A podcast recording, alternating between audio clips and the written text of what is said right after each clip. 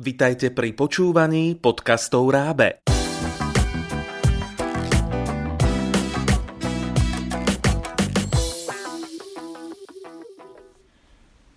Vítame vás pri počúvaní 5. časti seriálu Finančná gramotnosť.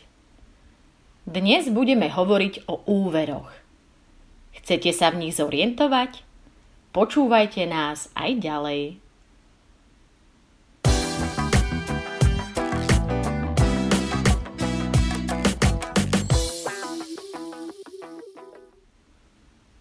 Budeme radi, keď podcast prehráte aj vašim žiakom na vyučovaní. Načerpajú z neho veľa praktických informácií a po jeho vypočutí môžete spoločne na tému diskutovať. Ešte si neskončila, neskončil školu, ale určite už máš nejaké finančné ciele. Minimálne už máš nejakú tú predstavu, čo by si chcel v živote robiť. Určite vieš, že k realizácii svojich plánov potrebuješ aj oporu v matérii, financiách. Áno, tvoja finančná istota sú stále rodičia. Ale tí tu nemôžu byť väčšine, aby ťa sponzorovali. Však. Začni preto pomalými krokmi už teraz.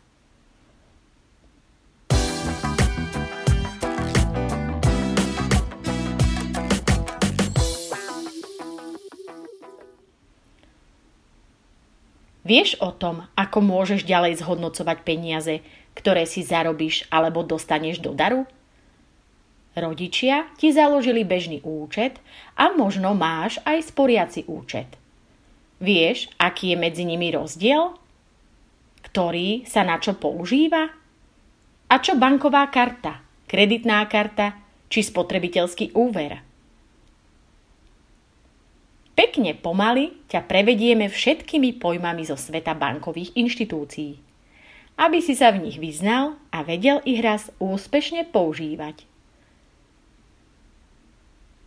Počúvaj nás aj ďalej.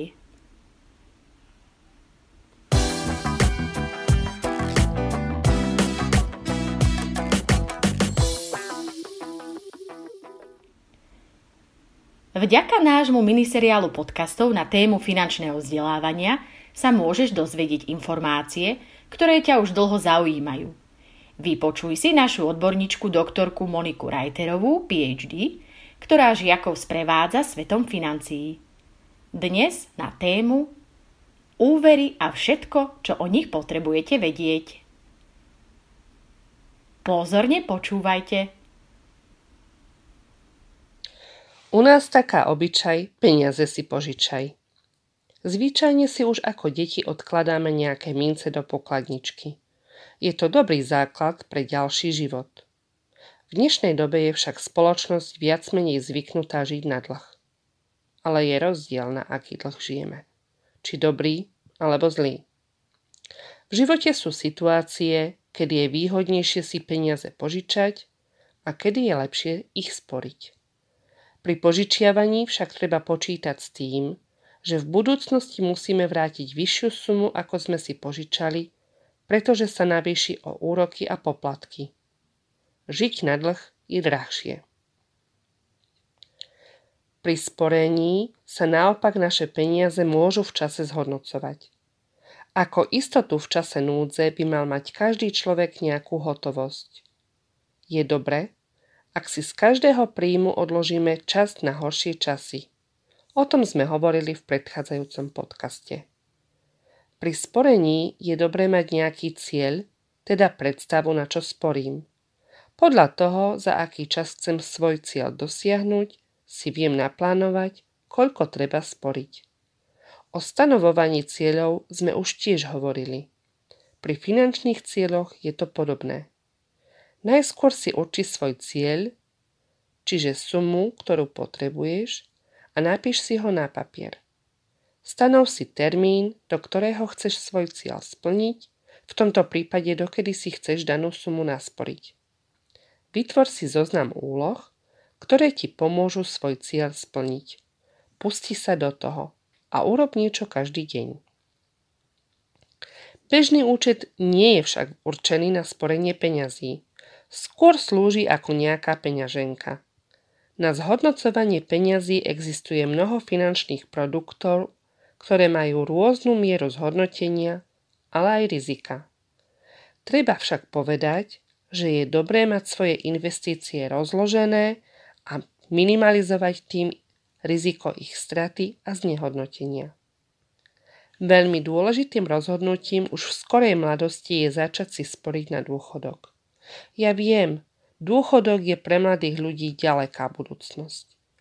Treba si však uvedomiť, že v mladom veku si stačí odkladať do vhodného finančného produktu malé sumy, ktoré sa v priebehu času zhodnotia na slušnú sumu využiteľnú v dôchodku.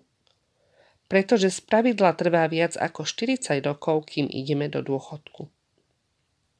Keď sme hovorili o bežnom účte, automatickou službou k nemu je platobná karta. Platobná karta predstavuje pohodlný a bezpečný nástroj na bezhotovostné prevody peňažných prostriedkov. Môžeme nimi platiť za tovar v obchodoch, reštauráciách, hoteloch, na čerpacích staniciach, ale aj na internete. Umožňujú vyberať hotovosť z bankomatov nepretržite 24 hodín denne.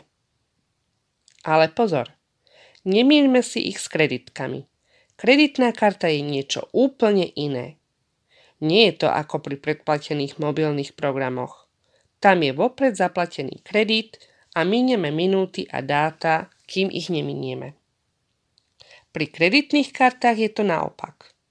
Ak míňame peniaze z kreditnej karty, čerpáme vlastne úver, čiže míňame požičané peniaze a tie musíme následne vrátiť, prípadne aj s úrokom. Kreditnú kartu nám ponúkajú väčšinou banky, ale aj ostatné finančné inštitúcie na základe našej priaznivej finančnej histórie. Ak už ponuku dostaneme, je potrebné zvážiť dĺžku bezúročného obdobia, spravidla sa pohybuje v rozmedzi 30 až 50 dní, poplatky za vedenie úverového účtu, ale aj úrokovú sadzbu po uplynutí bezúročného obdobia. Pozor! Viac kreditných kariet znižuje šancu získať spotrebiteľský úver. Suma, do ktorej môžete čerpať peniaze z kreditky, sa zarátava do celkovej sumy všetkých spotrebiteľských úverov aj v prípade, ak kreditku nevyužívate. Vedeli ste, že jednotlivec môže dostať spotrebiteľský úver len do výšky 30 tisíc eur? Do tejto sumy sa započítavajú všetky spotrebiteľské úvery a aj úvery, ktoré nie sú čerpané, napríklad kreditné karty, konto korent, čiže povolené prečerpanie alebo možnosť ísť na platobnej karte do mínusu.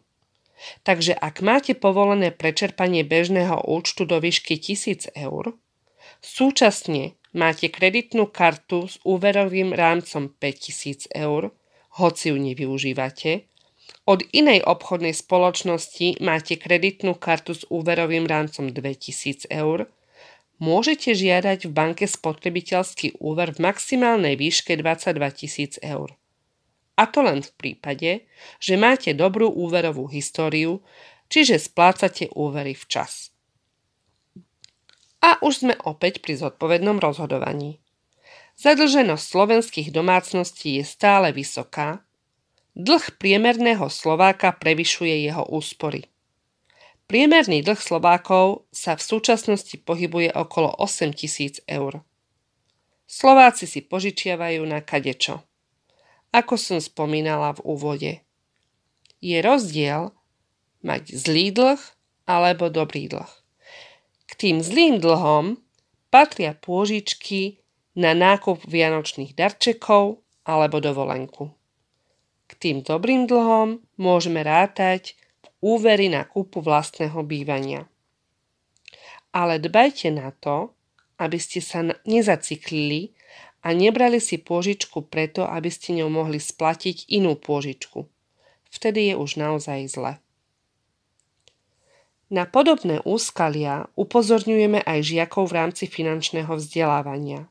Výbornou pomôckou sú pracovné zošity nášho vydavateľstva, určené žiakom prvého aj druhého stupňa základnej školy.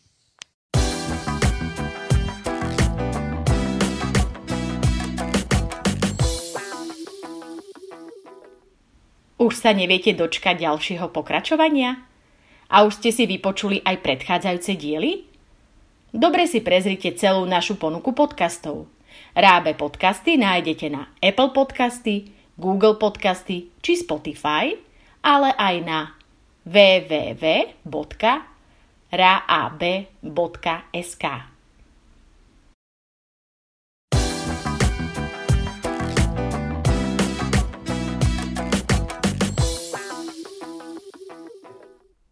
Pripravilo pre vás Rábe, partner pre vzdelávanie na Slovensku.